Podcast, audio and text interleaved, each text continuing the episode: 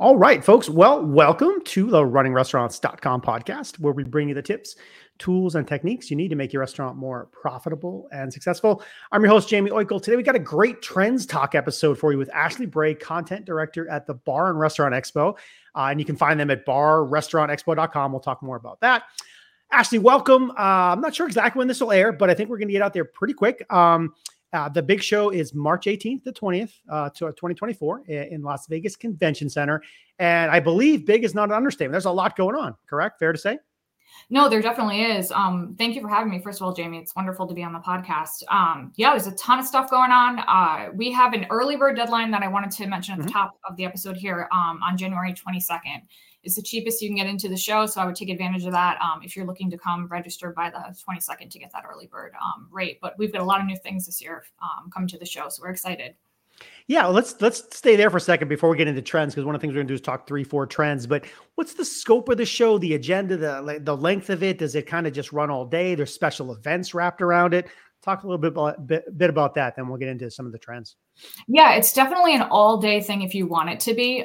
We have a conference program that starts actually on the 18th. It's just conference program the 18th, and then the exhibit floor opens the 19th and the 20th. Okay. And the conference program runs all day long. The show floor is opens in the afternoon around noon. And then nighttime, if you're into it, we have platinum parties that you're welcome to attend. We have networking events. We always have a welcome kickoff party on the first night of the show. So there's something for everyone for sure. Good. Yeah, no, it sounds like a lot of fun. All right, let's go right to the trend side. Some of the things you identified that you wanted to talk about that you're seeing and so forth. And the first one you mentioned was culinary cocktails. So what do you got going on there?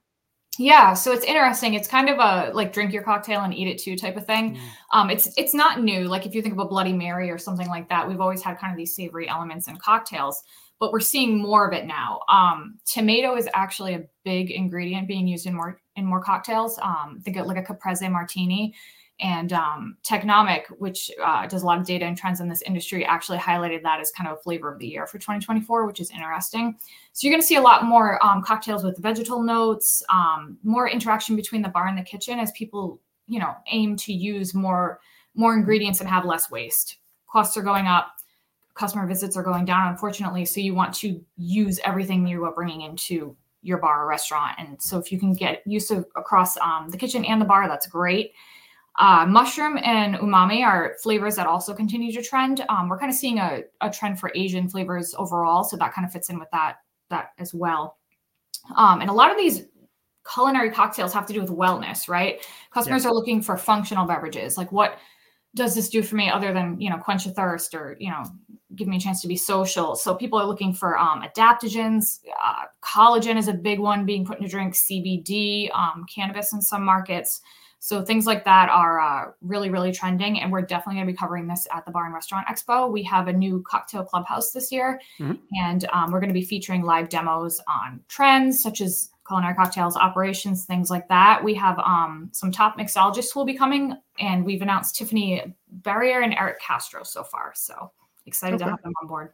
Nice. Yeah. Well, I was going to ask you how it's displayed at the show, but you kind of hit on it there. There's some, I'm sure there's the lights, the camera, the actions, everything kind of points down, and they kind of go through some demos and have fun with it. Okay. Exactly. Let's go to the next trend that you identified, no and low alcohol by volume stuff. So what do you think is driving this, and what are some of the new entrants, do you think? Sure. So wellness is obviously a huge component of this as well, because people are abstaining for a number of reasons, but one of them is because they want to feel better. And unfortunately, alcohol does not typically make one feel great. So they are either choosing to abstain entirely. But what I found interesting is there's a statistic out there that nearly 80% of people who drink no and low non-alc cocktails also drink alcoholic cocktails. So maybe it's like they're doing a dry January thing and then they're drinking the other 11 months of the year, or, you know, I'm not drinking at this particular occasion in my life for XYZ reason. So there's a lot of things pushing it, I believe, but wellness is definitely one of the big ones. I love this movement, and I hesitate to call it a trend because I feel like it's a movement. It's not a flash in the pan. It's not going to be here today, gone tomorrow. It enables bars and restaurants to be more inclusive. So everyone has a seat at the table, right? If you're going out with a group, if you think about it, the restaurant you choose is going to be dictated by the person with you know, specialty allergies, or if someone is not drinking and they can't get a great and non-alc cocktail at a certain location, you're probably not going to go there. So you want your bar to be chosen. You want to have a lot of options. And these are going beyond like your Shirley Temple or kind of like infantilizing drinks, like, you know, a Sprite. People are actually making cocktails just without the alcohol in them. So people are trying to get away from the term mocktail because it's almost like a derogative term. It's almost making fun of it. So a lot of people are using zero proof, non-alcoholic cocktails, which can be a mouthful, but you know, you can substitute it as non-alc on your menu. So it's definitely in the industry right now. A lot of people are using it on their menus. We're actually working on a state of the industry report that's going to come out this month. And almost 80% of the respondents out of over 200 people in our survey said that they have non-alc on their menu in some way, shape, or form, whether it's, you know, a huge focus or just something that they're testing out. So it's here to stay for sure. Yeah. And I'm sure you've seen the big brands are all jumping on board with an entrant too. It seems 100%. Yeah. It's mainstream at this point. It's not, you know, typically it was just like an O'Doul's on the bottom of the menu. Yeah, there was one or two choices on the planet. So now.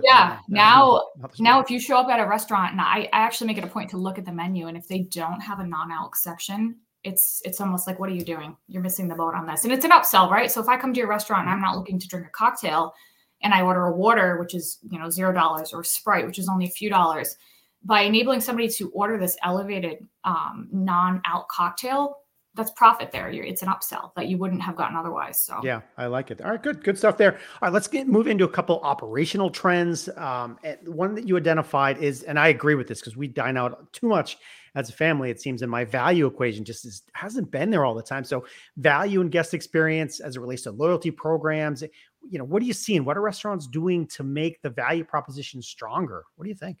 Yeah. So rising costs are obviously a huge concern for bars and restaurants as well as the consumer. And so people are still visiting restaurants. It's just they're visiting them less frequently. So how do you get the most out of them when they do come to you? Yeah.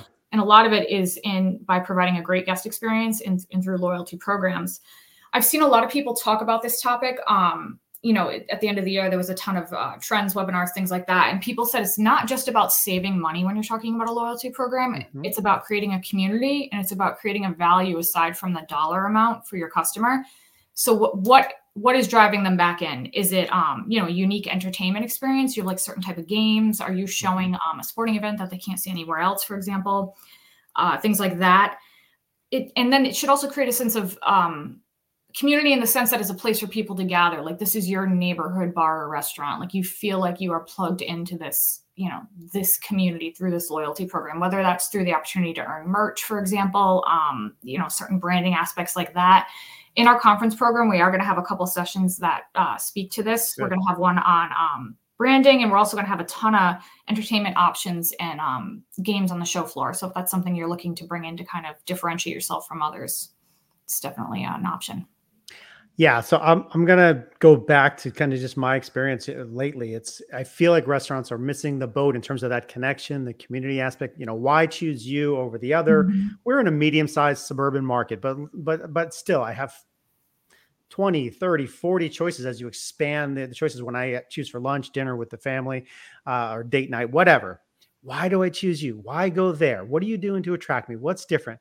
And nobody, for lack of a better argument, in my market is doing anything special. So it's like, we just choose something, whether it's convenience, location. So do something, pull me in, make me come to you. So yeah. Looking forward to seeing that sort of stuff there and talked about. Let's go to employee retention. Another just gigantic issue, continues to be forefront for everyone across the country. Are there talks on this? Are there vendors that kind of highlight this sort of stuff? What do you see? Both. We have a whole, at the show, we're going to have a whole track on staffing. It continues to be a problem. It's been a problem for the last few years coming out of the pandemic, as a lot of the old guard kind of left for, you know, newer pastures. Yeah. So labor hiring, it's a problem. What's kind of emerged in the last few years as a quote unquote solution to this issue is employee retention. So you're looking to, promote from within. You need a restaurant manager, you need a bar manager. You kind of want to build what you already have in-house up into that role. So it's a lot to do with training. It's a lot to do with programs that allow you to keep those employees. So things that you know, keep employees on board are career pathing. They're looking to, you know, say, all right, I've started as a dishwasher. How do I move up? Or I've started as a hostess. How do I, you know, move into a waitress role or a manager role, kind of providing a path for them and a training program to get them there.